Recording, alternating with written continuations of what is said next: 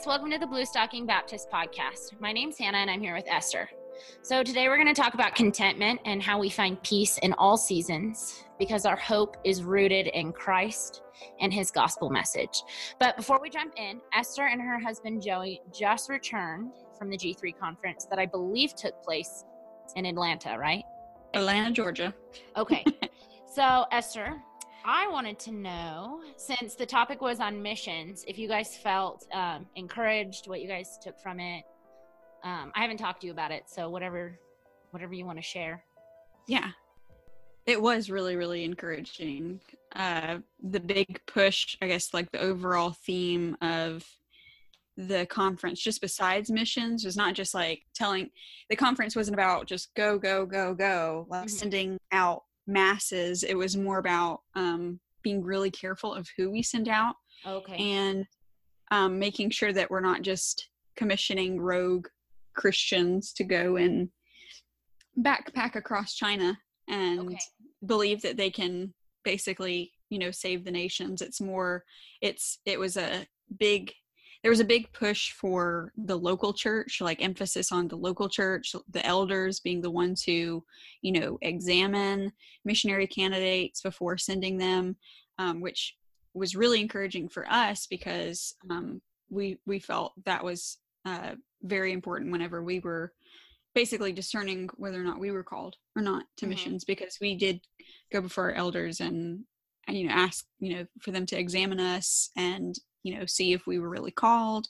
And then our missions agency was very is very local church minded. Mm-hmm. um, one of the one of the big statements that a couple of the uh, speakers said was don't let the the tail wag the dog meaning missions agencies are good and we should use them but they should not be the head over missions because mm-hmm missions is the primary role of of the local church.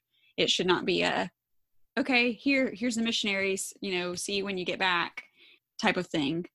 So it was it was really really great. And we got to meet so many so many like-minded people. I mean i guess the the biggest question you had to you know you could ask somebody was like are you baptist? Or are you presbyterian? That was about it.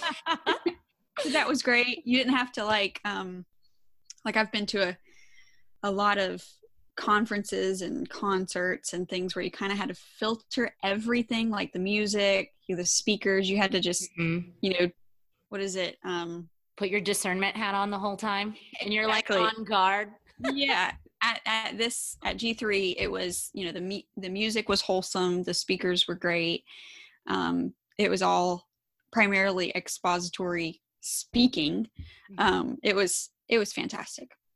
I'm really glad. I also yeah. want to hear about your awkward encounter meeting Jessa. so, um, Joey and I, my husband Joey and I went to the in between every session. They had free books at the back of the bookstore, so you had to walk, you know, all through like the books, like and, a paradise. And you, yes, it was, it was, fan, it was great between one of the sessions, we go to get the free book, and as we turn around, I see Jessa and Ben Seewald talking to Jeremy starts with a V who married Jinger. I think it's is it Vulo? I don't know. Don't ask. Yeah, it starts with a V. It starts with a V. He's very, very tall. But as soon as I turned around and I saw them, I was like, oh my goodness. Like you can't see my face through this podcast, but it was I was I was like, that's I've never You're seen like somebody like Joe. You're like, yeah. come on. I was. So we walked like I I made Joey walk with me like by them three times because I was trying to like get the courage to go and go and ask like like to introduce myself and get a picture. And Joey was like, "You're being," he's like, "You're being such a creep." It's like and you're stalking somebody, your prey. yes, but uh, I did muster up the courage to go over and I was like, Hi, are you Jessa? And she was like, Yes. I was like, Well, I'm Esther. Can I get a picture with you? and I could tell it was like super awkward for her because I get she you as you saw like her name tag was turned around and i feel like i didn't notice that first but when you pointed like it out yeah so people don't you know come up to her like i did As she was probably even saw you like circling her like what is this girl doing and then you awkwardly come up you're like hi um not gonna yeah. ask anything else about yourself i just want evidence I just want evidence that I saw you. Yeah. And then I was like, I was like, this is my husband Joey. And then it was just really awkward. And we were like, have a good day. but but I will say Joey had a similar experience when he was trying to get the courage to go and get a book signed by James White. So but the the sad thing was like James White was actually doing like a book signing, like you could get in line and and he would sign a book. Mm-hmm. And so Joey goes to back to the he goes to the car because we had already bought a book and we didn't want to buy a book just for him to sign. Uh-huh. So he goes towards where the parking is and like 10 seconds after he like decides he's to go go get the book like James White and I guess his assistant like get up and go into the conference and I was like, "See, you should have done it earlier." yeah. It was great. And I loved meeting all the the girls from Theology Gals and a few people from the pub. Um it was really good. It was the food there was super expensive. I will say if you ever go, if any if you go Hannah, like in the future, pack, pack some peanut butter and jellies or something because there's nothing in walking distance besides like restaurants and hotels. Yeah. Uh that's just my my practical tip there is first off, bring food, bring snacks, bring a water bottle. Um, bring a backpack for all your books so you don't have to make 20 bazillion trips to the car. Um, and make sure you put on deodorant because if you meet somebody, you may sweat. I'm just saying. There you go. All right. Well, cool. Thanks for sharing, Esther. We did, and, and also we did we did brought we did bring home like close to 30 books. Wow. And probably 15 of those were free stuff, like free books. That's so, so cool. I love yeah. books. books are my favorite. I'm reading way too many. Well, okay. Anyways, we got to transition into this episode. So, um, yeah, so we're talking about contentment, and I'm really excited to talk about this topic because I've spent so much time um, studying and reading and listening, and just I have engaged with so many different resources and talking to different friends. Um, and my husband was super valuable in my working through all of this. But so I'm just really excited because I feel like we have a lot of content. So we're going to start out with the words of Paul, which are in Philippians 4 11 through 13.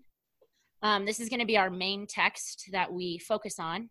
It's the classic contentment text, and it's also probably the most misused text in the whole Bible, um, specifically 413. But we're going to read the whole thing in context. So, mm-hmm. not that I speak from want, for I've learned to be content in whatever circumstance I am. I know how to get along with humble means, and I also know how to live in prosperity. In any and every circumstance, I have learned the secret of being filled and going hungry, both of having abundance and suffering need. I can do all things through him who strengthens me. I love that. I love those verses together. I actually got a book at the conference that showed how people misuse the, those verses around it too. Oh, well, there you go. So, yeah. So, some background on Paul the Apostle, who is the author of um, the letter to the Church of Philippi. Is that right? I believe so, yeah. Um, to the Church of Philippi. He was a man who endured much hardship and trials. He even spoke about a thorn in his flesh that he begged the Lord to take from him. Um, in Second Corinthians 2.10, he says, For the sake of Christ, then, I am content with weakness, insults, hardships, persecutions, and calamities. For when I am weak, then I am strong. Paul was a man who endured much suffering, but he also knew the sweet gift of Christian contentment. Yeah, and um, so we we think it's important to kind of talk about what contentment is not before we discuss what it is. So my understanding of contentment was basically a fake it till you make it understanding that you put on a brave face and even when you felt like you're being crushed between two rocks you said something along the lines of i'm okay and i'm really happy even though you feel just the pressure of life um, all around you. Uh, i kind of viewed contentment as only attainable if i was actually happy so mm. contentment was always eluding my grasp uh, because I was waiting in the sorrow and struggles of life. Uh, some background on me I don't have a lot of experiences because I am young, but this was really impactful in my life. Um, I was a 911 operator and a dispatcher for three years while my husband was in college. I had two babies during that time, uh, worked during both pregnancies. And with my first, I went to go take 911 calls two weeks postpartum. Um, I'd never answered a 911 call before. I delivered a baby, and two weeks later, I was answering emergency calls. So, hmm. very stressful environment. Um, I had a lot of hardship with um, breastfeeding and sleeping, and um, my I missed out on a lot of my oldest daughter's early days. My husband was her main caregiver. Um, she was born in the summer, and my husband had the three and a half months off for summer vacation. But um, I, I was just exhausted, and um, I felt overworked and pulled in every different direction. Uh, I, I was dealing with a lot of stuff, and my job was hard, so I didn't I didn't realize at the time how much my job was affecting me. I used to be like a really bubbly, fun person, and then I started working as a dispatcher. And over time, it was like I I became really quiet and almost had like this melanch- melancholy, like I don't know if you want to call it an aura. Like I just there, I just didn't look happy, and I wasn't really happy, but I didn't acknowledge it either. So it was just not mm-hmm. a good time um, we lost during that time was when our church fell apart. I've told that story, I think, in the which episode was that? The labels episode. And I just had, I was dealing with a lot, I had a lot of discontentment and a lot of unhappiness. And I, the reality of what was happening was that I was letting the external circumstances directly impact if I was going to be content or not. So my reasoning was if I'm not happy, then how can I be content? Because I directly correlated the two. Um, but through this study, I'm kind of realizing that sorrow and contentment are well acquainted friends, and that acquiring happiness does not equal contentment because I mean, I was very much of the mind that if I stopped being a 911 dispatcher and I could just be out of that circumstance, I would be happy. And I mm-hmm. was a little bit happier, but it, it, it was never going to affect whether or not I was going to be content. I was already discontent. It was a problem internally that being happy wasn't going to change. Um, because you just go from one trial to the next trial. And I had other difficulties that were different to now transitioning into being a stay at home mom. But from what I've kind of learned is that contentment is satisfaction in Christ, which doesn't guarantee happiness in all things, but is a quiet disposition in spirit towards the Lord. So if you're only content when you're happy, then some external source is generating contentment. But if contentment has to do with satisfaction, and you are completely satisfied in Christ, you will be content. Um, if you only find contentment when you're happy with your life and circumstances, you will not be content. And even when you think you are content, it's definitely not biblical contentment because biblical contentment is satisfaction in the Lord. I would like to say that you are a much, I can't tell if you're a not a happy person. You seem like a very happy person now. So. I actually not am quiet, pretty happy. not quiet at all. so just to add um, to what uh, what Christian was saying, what Hannah was saying. Um, Christian contentment, as defined by Jeremiah Burroughs, and the rare jewel of Christian contentment as the sweet, inward, quiet, gracious frame of spirit, freely submitting to and delighting in God's wise and fatherly disposal in every condition. He also says elsewhere that it is the inward temper and disposition of our own heart from any external arguments or possession of anything in the world, which means that the Christian, um, the Christian contentment does not generate from some external source, but it's something that comes from within by the strength that the Lord provides. Just like in Hannah's personal example, she was allowing her external circumstances to dictate the inward disposition of her heart where Burroughs says it's not some external source that affects our ability to abide in contentment. Contentment is the quietness of spirit. It is an acknowledgement when things are not so pleasant, but it still seeks to be quieted in the Lord. It's not grumbling or bitterness. It does not harbor frustration or anger. Contentment is a response of gratitude, even when the situation might not be ideal. Contentment is trusting in the Lord and leaning on Him in our weakness. The word content, found in verse 11 of the passage that Hannah read earlier, comes from the Greek word autarkes. The definition can be found in the Strong's Concordance, number 842, if you want to look that up. It means self sufficient, contented, satisfied, or independent. I think the most important word in that list is satisfied. Uh, the definition of satisfaction is fulfillment of one's wishes, expectations, or needs, or pleasure derived from this. Synonyms are pleasure, gratification, uh, fulfillment, happiness, delight, joy, enjoyment. Real biblical Christian contentment, we can reason, is satisfaction in the Lord alone. So being thankful for what he what we have in him and not grumbling or complaining under his provisional hand that's what we would describe as uh, satisfaction um, i think we can see this more clearly in hebrews 13 5 which says make sure your character is free from the love of money being content with what you have for he himself has said i will never desert you nor will i ever forsake you this verse is incredible because it directly links our contentment with a reminder of our security in the Lord. We are able to learn contentment because we are able to wholeheartedly trust in the Lord and know that He will never abandon us. His Spirit indwells us and gives us the ability to grow in this area, and we can cling to the promise of His faithfulness as we seek the beautiful treasure of contentment in Christ.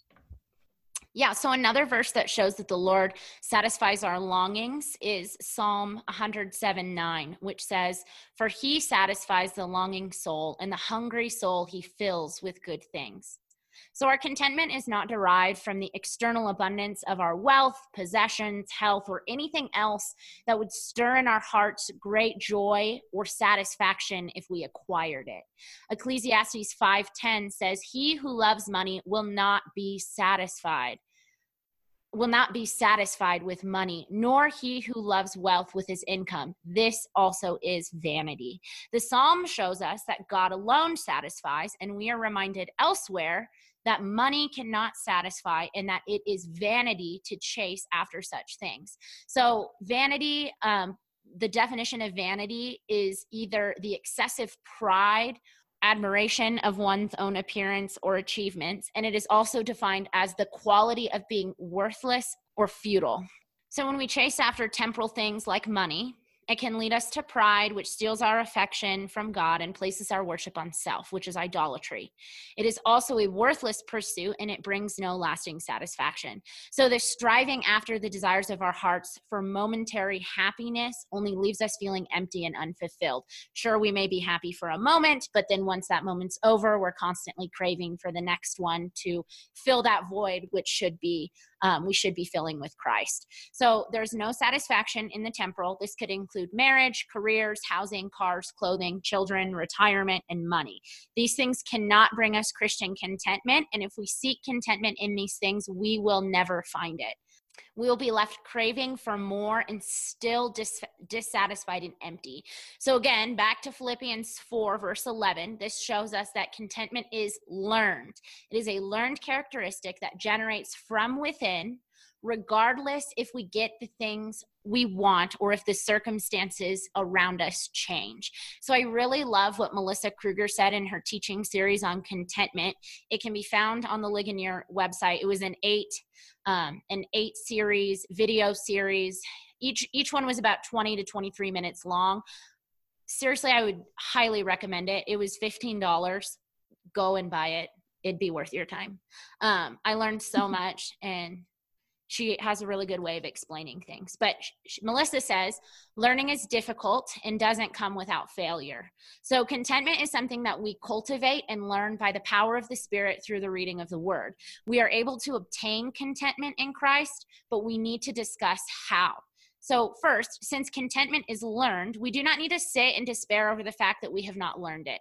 If I looked back at my circumstance as a 911 operator and I had no contentment and I despair over my reactions that are the past, there's no point in doing that. I had never learned what real contentment was. I just assumed contentment was something that the world said it was, and I had never actually really discovered what the Bible actually taught on it.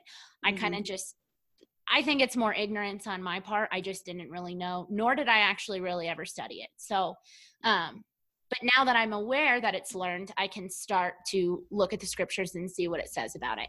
So, second, I think it's important to note that we cannot learn contentment if we're not in the Word of God. So, like I've already kind of said, Charles Spurgeon says, Do not indulge any of you the silly notion that you can be contented without learning or learn without discipline.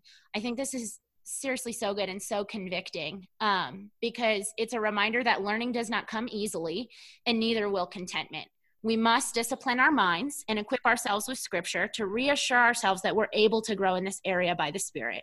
So, learning contentment could be compared to um, learning how to ride a bike. I know it's not the best in, um, analogy or example, illustration, whatever you want to call it. I'm not very good at illustrations. But when someone teaches you how to ride a bike, you have um, you have to listen very carefully to the instructions they give you. You ask questions, you watch them, and then you mount the bike and attempt to ride yourself.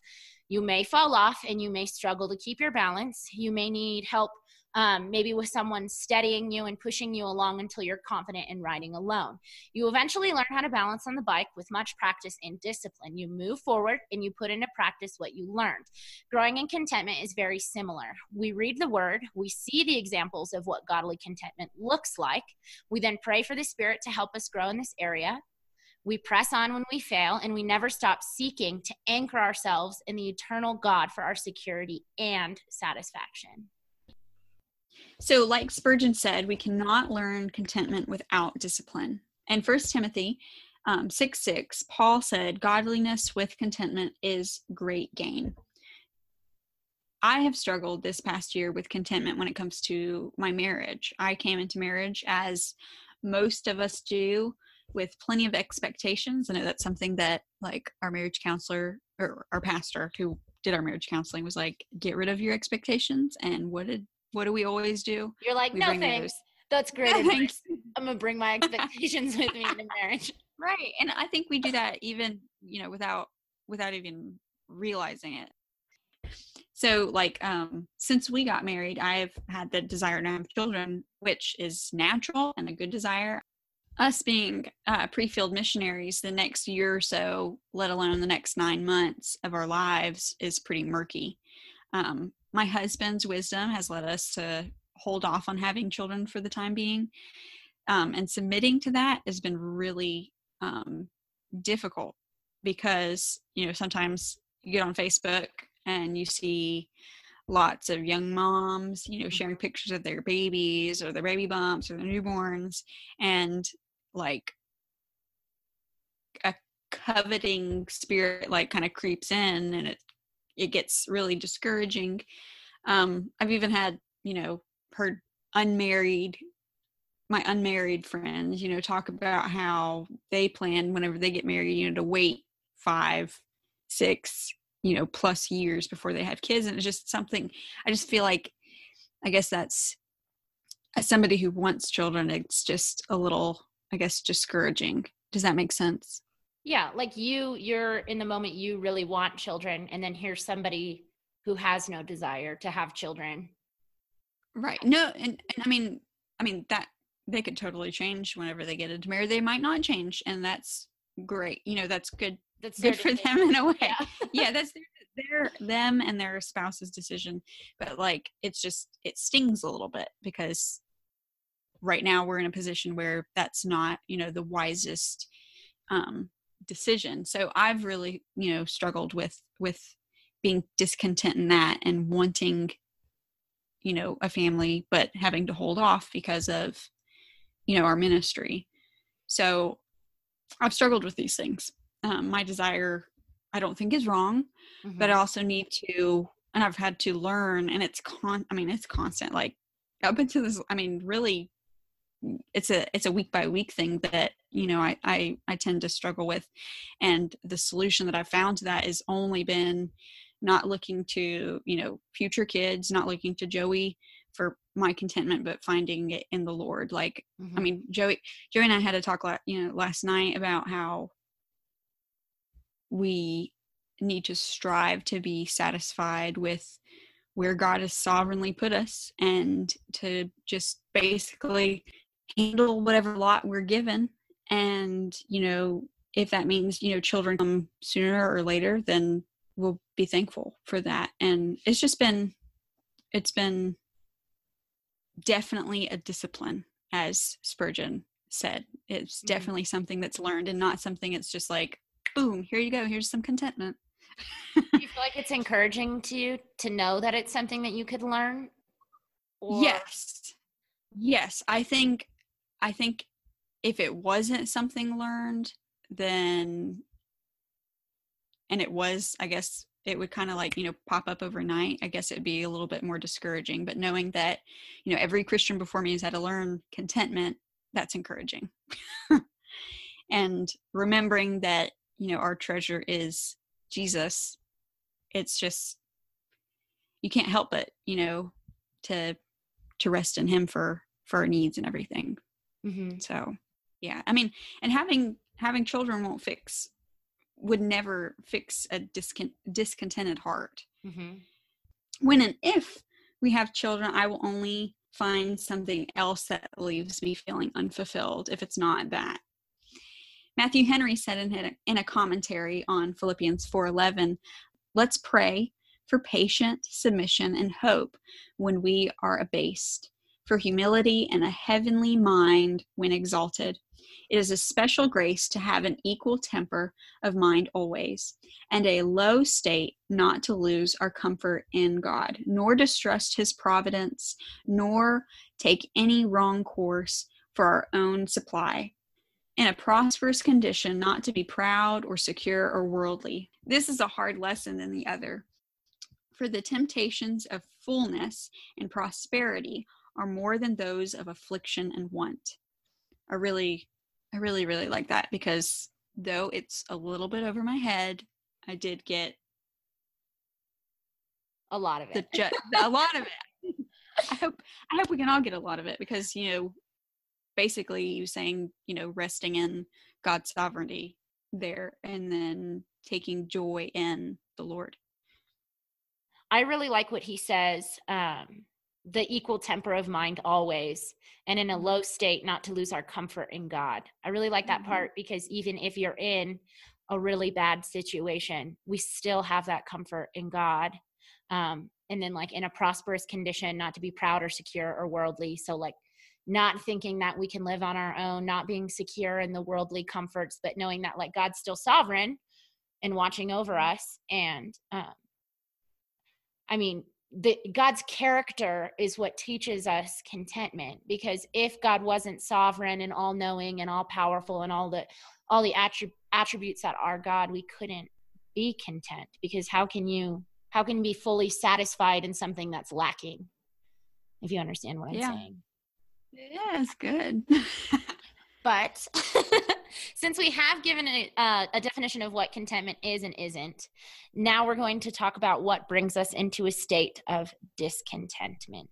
So, discontentment grows when we do not trust the Lord or his love for us. So, when we believe lies that the Lord does not have our best interest or maybe that he doesn't care for us, these thoughts can cause us to grow bitter, angry, and even covet our neighbor's blessings and goods, which we know is against uh, the commandments of God in the Ten Commandments. I think it. I think it's the tenth commandment, right?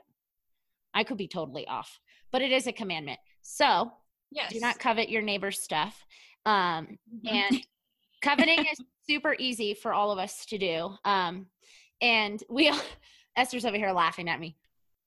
So we can be tempted to compare ourselves to our neighbor and interpret that because we don't have what they have, that God we can we can assume or think that maybe God doesn't love us as much as they love um, our neighbor because we don't have what they have. So in reality, Christ has given us the greatest gift, the greatest act of love that we could ever imagine, and um, I mean, we don't deserve his compassion or mercy, yet Jesus willingly died on the cross for us. Um, I could think of no greater expression of love and care than Jesus' willingness, um, Jesus being willing to die on the cross for us. So, I mean, it's it's a waste of time for me to look at my neighbor and be be envious of what they have and not recognize my own blessings that the lord has specifically given to me and i mean I should be thankful for what I have instead of desiring more. Because no matter what, the greatest gift that I've been given is salvation. It's a free gift and it's been given to me in abundance. And if that's the only thing that I have, I should rejoice in that because I mm-hmm. I'm no longer dead in my sins. What greater gift, what greater desire could there possibly be than that? But yet we lose sight of the gospel and we start to chase after things that are worldly and temporal when we know that we're going to go to heaven and this is not our home, yet we act like it's our home. And I mean, mm-hmm. I mean, when you really, when you put it that way, it just makes, you know, being discontent, like, just makes them seem so silly. Like, yeah and it all goes back to like you said like reminding reminding ourselves of the gospel i think i mean if you haven't listened if you guys haven't listened to our gospel episode or or what is the gospel episode mm-hmm. go back and do that as we said on that episode the gospel is not just for the person who's unsaved it's for the christian because mm-hmm. As as hannah just explained like that's that's the ultimate you know cure for a discontented heart is to remember how how God has already been so merciful and gracious in giving us the gift of salvation. Mm-hmm.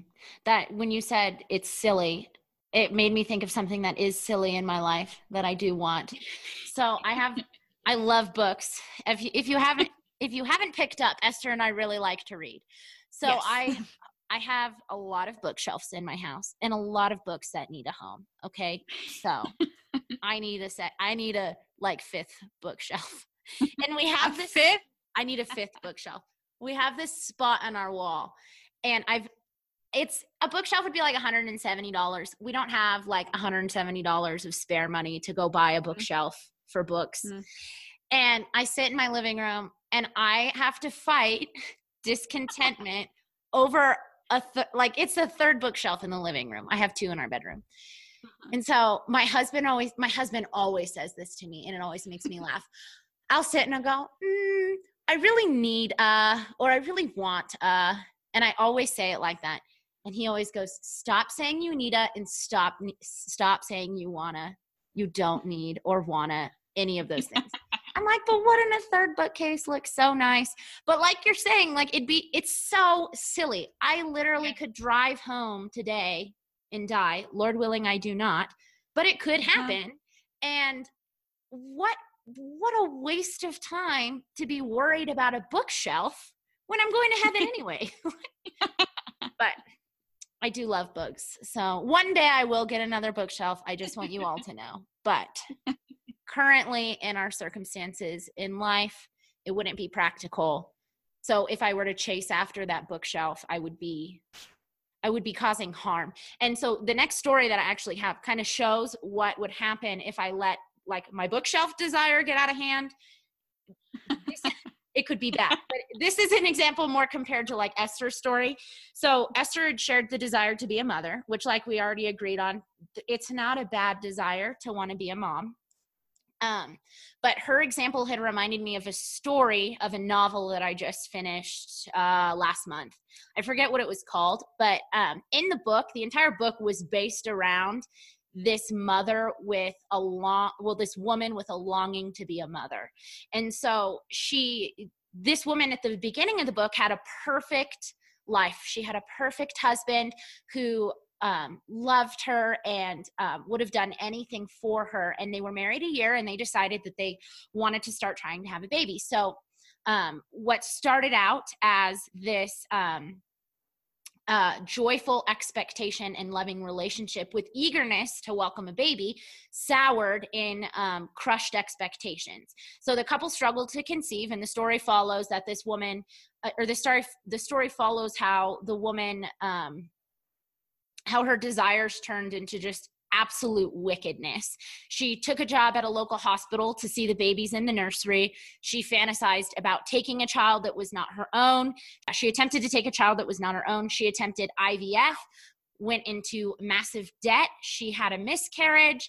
I mean, she demanded of her husband things he couldn't provide for. He she required her him to work harder and um and uh, she even at one point he he told her she didn't want he didn't want to do IVF anymore and she said fine I'll just find a donor and the IVF center like refused her like she was so desperate at any like any price to get a baby and um so she her husband had asked her over and over like the whole the whole book like you could you you knew that he was sad and this was affecting him too but you were only in mm-hmm. her head and her her sinful desire to have children at any cost and he had asked her like am i not enough for you and mm. i mean she would just ignore him and harbor anger and hatred towards her husband she blamed him for her infertility and it ultimately destroyed her marriage in the story they mm. separate um, for a time so i mean at the end of the book uh, she realized her pursuit of having a baby at any cost had left her completely, utterly broken and depressed.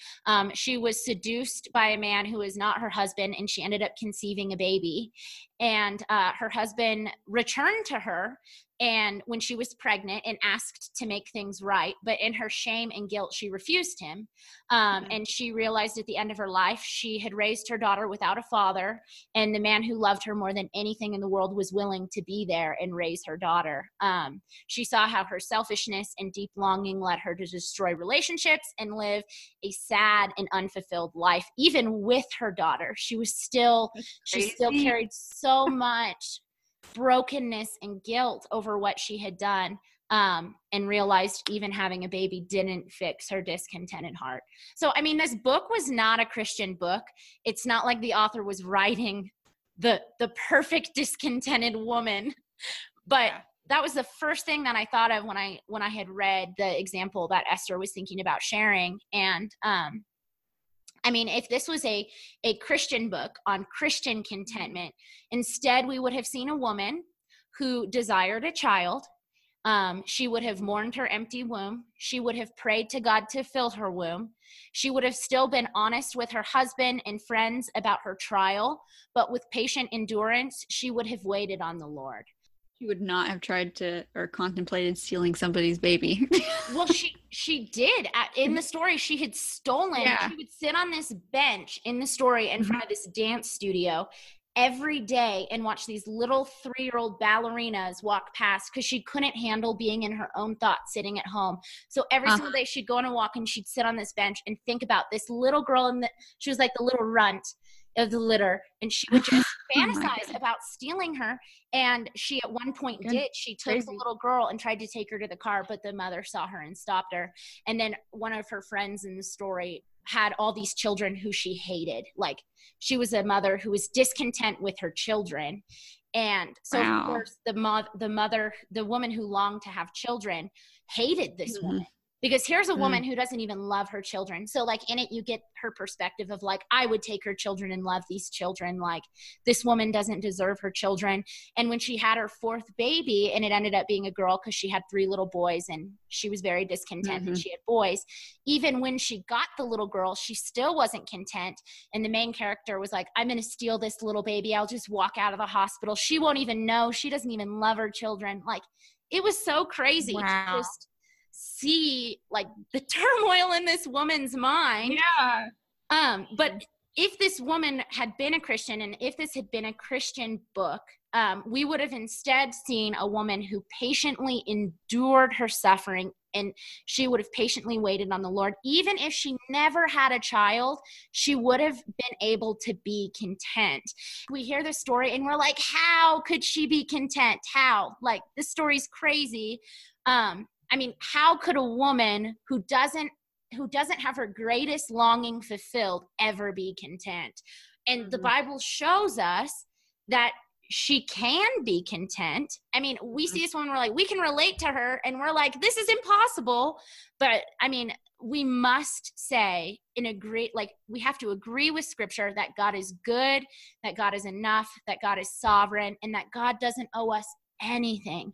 And right. we have to remind ourselves that He still loves us, and all things happen for our good and His glory. So He's not leaving us in our condition and not like mindful of our frame. He loves us. Like he's not withholding anything from us out of spite mm-hmm. or anger or I mean cuz I've had women before who um, I knew a gal who she had had an abortion and um, she then got pregnant with another baby later on in her life and wanted this baby and her baby miscarried and she had told me like I feel like God is punishing me because I murdered my first baby so he's not allowing me to be a mother and like that's such mm-hmm. a wrong view of god because yeah. he's not punishing you you've you've like you you're you've moved from death to life like you've been forgiven yeah. and he's not he's not like a yeah i mean that's kind of a little bit off to, off the point i was originally making but it was just something that popped in my head um but I mean, contentment grows out of trust in God. We all experience suffering and hardships in this life. We all will. The Bible tells us we will. Life is mm-hmm. hard and it is full of sorrows. So we are still told in scripture to rejoice in trial. Melissa Kruger also said in her teaching series, um, she said, This is not a theory, it is real life intersecting real truth. And that is what we have to consider when we talk, talk about this um, when we talk about this topic of contentment. It's not a Pollyanna, put a smile on our face and pretend to be happy. We want something much deeper than that. We want something much stronger than that. So, um, when I, I know I'm talking a lot, I'll let Esther talk soon. but when I was talking to my husband about this topic, we were talking about how um, suffering and contentment are not in opposition. So he had reminded me of um, Horatio Spafford, who had penned the beautiful hymn, It Is Well With My Soul. So Horatio's life, um, during Horatio's life, he it's very similar to Job, is what it kind of reminds mm-hmm. me of. Mm-hmm. He had lost his only son at four years old to the scarlet fever. During the Chicago fire, uh, he lost all of his assets. Um, so now he has a dead son and no assets later on in his life his daughter his four daughters and his wife they were all going to go to england on a vacation. Horatio had been delayed. He had something that had come up and he insisted to his wife you and the girls continue on to england. I will follow you in a couple of days. So with much convincing they got on the ship and they went to england. And on their way to england the um, the ship had an accident and it was actually the worst accident um, to ever happen with mm-hmm. like a large boat um, until the Titanic. I it was something like 220 people or so had died in this yeah. um, shipwreck, and uh, he had gotten a telegram or a, saw in the newspaper a couple days later what had happened and his wife had written him a letter and said i've survived and what should i do now because she has lost all of her children all five of her mm-hmm. children are dead and now she's in a country all by herself without her husband. So he boarded a um, ship and went to go be with his wife. And um, as they were on the water, the captain had um, said to him, This was the spot where the shipwreck occurred. And as they were passing over the spot where his four daughters had died, that was where he penned um, the great hymn, It Is Well With My Soul. And mm. so I, I, after like reading the story again, I was familiar with it, but I didn't know all the details. I listened to the song um, and it, it made me cry because I, it's great.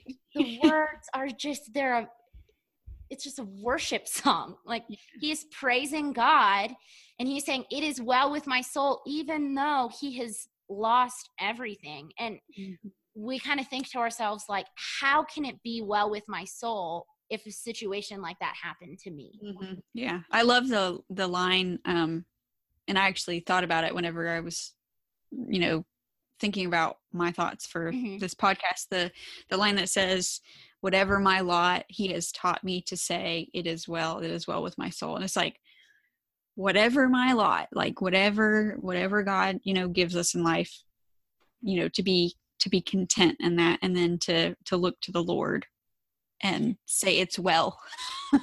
And he's he's he's saying that like because taught my heart it's a learned thing. So he uh-huh.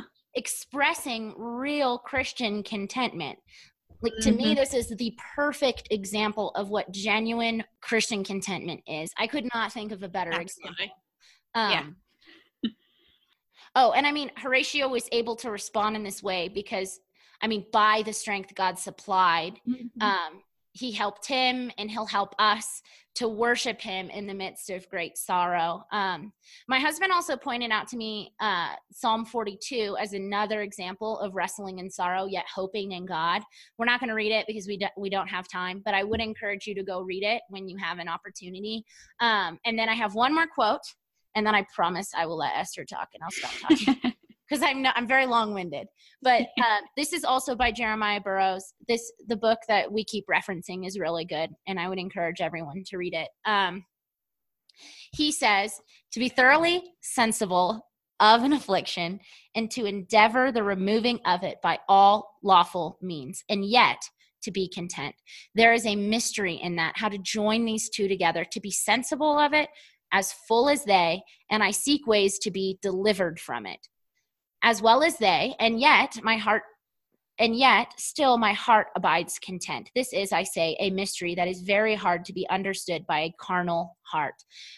But grace does teach such a mixture of sorrow and a mixture of joy together.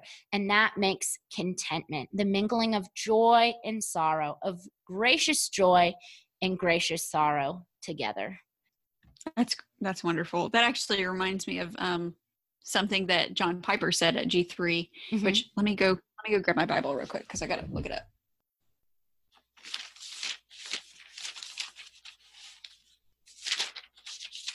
We went through so many passages passages of scripture at G three that it's like everything's blending together.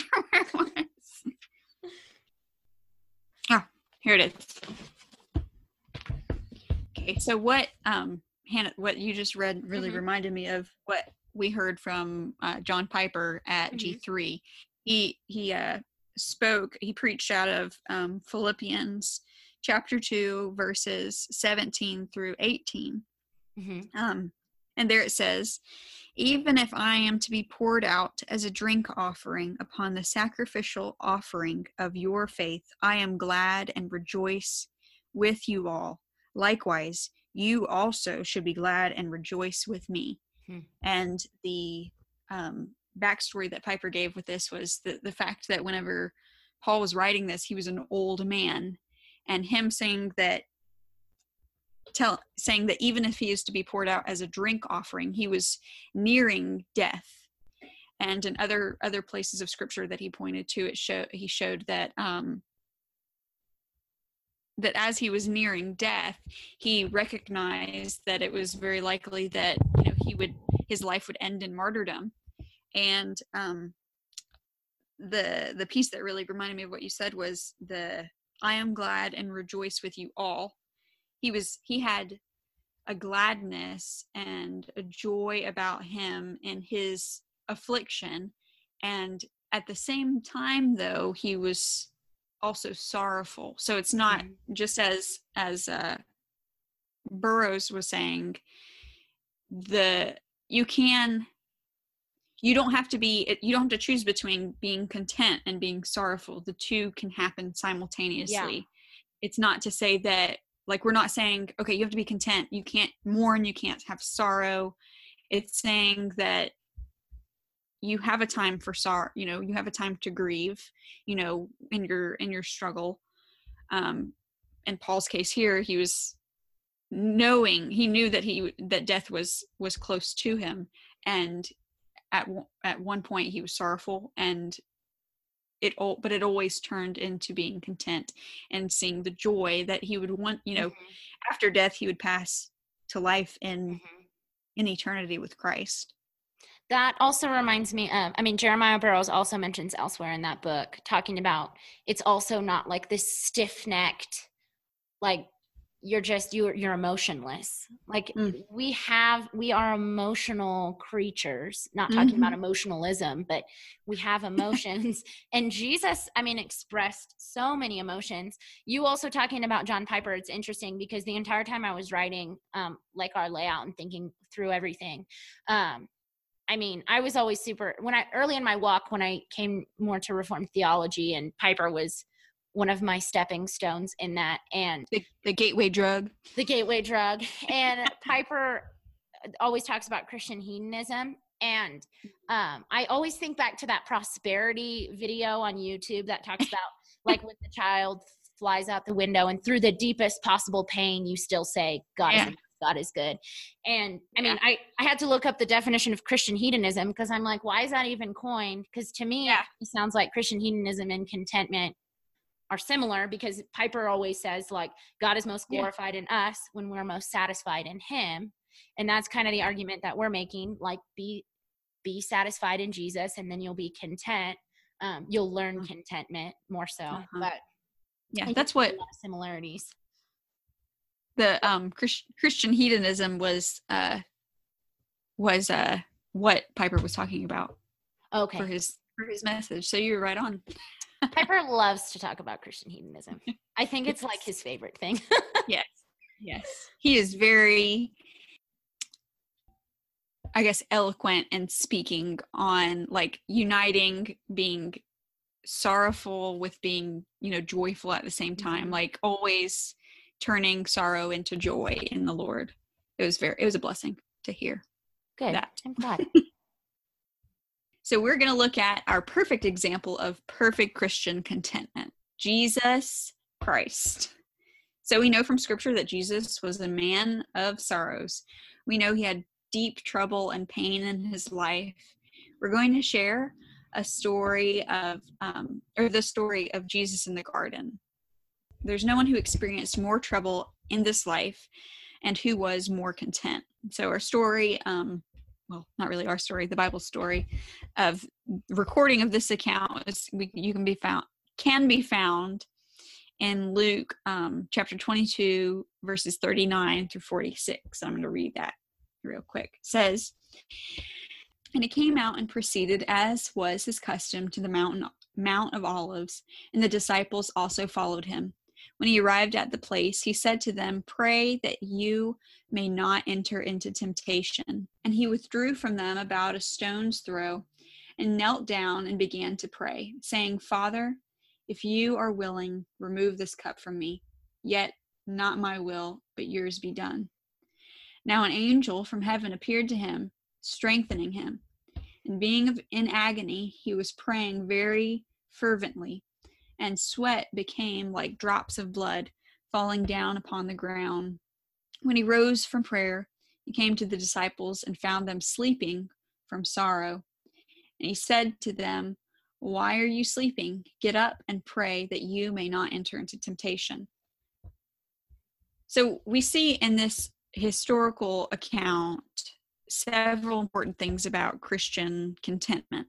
One, he prayed to the Father. Jesus prayed to the Father. Two, Jesus asked for the cup to be removed, the cup being God's wrath that was about to be poured, you know, poured on him on the cross. Point three, Christ said he still would submit even if the cup wasn't removed. And point four, he was strengthened by an angel. Five, it says that he was in so much anguish that his sweat was like drops of blood. And number six, he rose from prayer and walked into the hands of those who came to crucify him. So we can see this pattern um, and we can do as Jesus did. Jesus suffered more than we will ever begin to fathom. He understands our afflictions. So when we're in trouble, we need to pray. It is okay to ask for our circumstances to be changed or for the Lord to give us something we long for, but we must be willing to submit even when it doesn't happen. we see Jesus strengthened by an angel, we too can be strengthened by the Holy Spirit. He was in he was in anguish, and we also experience anguish. But we must rise and we must submit and obey our Lord. Jesus is the example of perfect submission, perfect obedience, perfect trust, and perfect contentment. He is our great example and our great Savior. Though we will never obtain perfection in this life, we can look to our Savior and follow His pattern. It is also crucial that we are in the Word of God. How can we know Christian contentment if we do not seek what the Scripture says about it? So, going back to the example of riding a bike, if you don't have a bike, you have nothing to ride on. So, the Bible is our bike. It's not the greatest example, but I feel like it kind of makes a point because yeah. If you don't good, have if you do not have a bike, how are you going to learn how to ride a bike? And if you don't have yeah. a Bible, you would never be able to learn Christian contentment because their Christian contentment is only found in scripture. Good. Okay. Okay. So, I gotcha. Gotcha. I'm tracking. I'm tracking. That was you. my example that Esther's reading. That's why she's like, mm, I'm not so sure if I agree with that. right. So so like the bike, the Bible takes us where we want, and it is what God's given us to equip ourselves so that we know how to live. Jesus cares about our joy. Let us be thankful and content people who worship and praise our good God. So, Melissa Kruger had also mentioned that joy, peace, and thanksgiving are fruit are the fruit of contentment. Let us abide in the vine that is Christ, and let us pray with thankful hearts that He will teach us the secret of Christian contentment. And we just want you to remember that the world tells us to find joy and contentment in temporal things of the world our children, our husbands, um, the amount of money in our bank account, or the job we have. Whatever it may be, success in the eyes of the world is to have good things in abundance and free of pain and trial but we will never be satisfied in the things of this world, and we will always be left disappointed and hoping for more. As King Solomon repeats again and again in Ecclesiastes, all is vain, a striving after the wind we know that life is but a vapor and that it is appointed for man to die. So finding our worth, value, and identity in things that will eventually pass away is meaningless. Finding joy, happiness, and contentment in the temporal will always leave us craving for more, and it tempts us to covetousness, which is sin. The Bible teaches us that the Lord is forever and that He is our portion and treasure. We're told to store up treasure in heaven, and we are encouraged to keep perspective that life will one day end. So we encourage you to cling to Jesus. He loves you, He died for you, and He has control over all the circumstances in your life and all the things you have or don't have. We thank you for joining us as always, and we pray that this episode blessed you. Remember to like, share, and rate our podcast on iTunes. We also p- appreciate if you leave us recommendations on our Facebook page. We've noticed that you guys have been liking and sharing, so keep up with that. Um, rating our podcast really helps us reach other women. Lord willing, we hope to talk about the Trinity on our next episode. We believe it is a vital doctrine, and we hope to offer clear offer a clear explanation on what the triune God is. We will leave you guys with Philippians 3 8. More than that, I count all things to be lost in view of the surpassing value of knowing Christ Jesus, my Lord, for whom I have suffered the loss of all things, and count them but rubbish, so that I may gain Christ. God bless, and we hope you join us next time.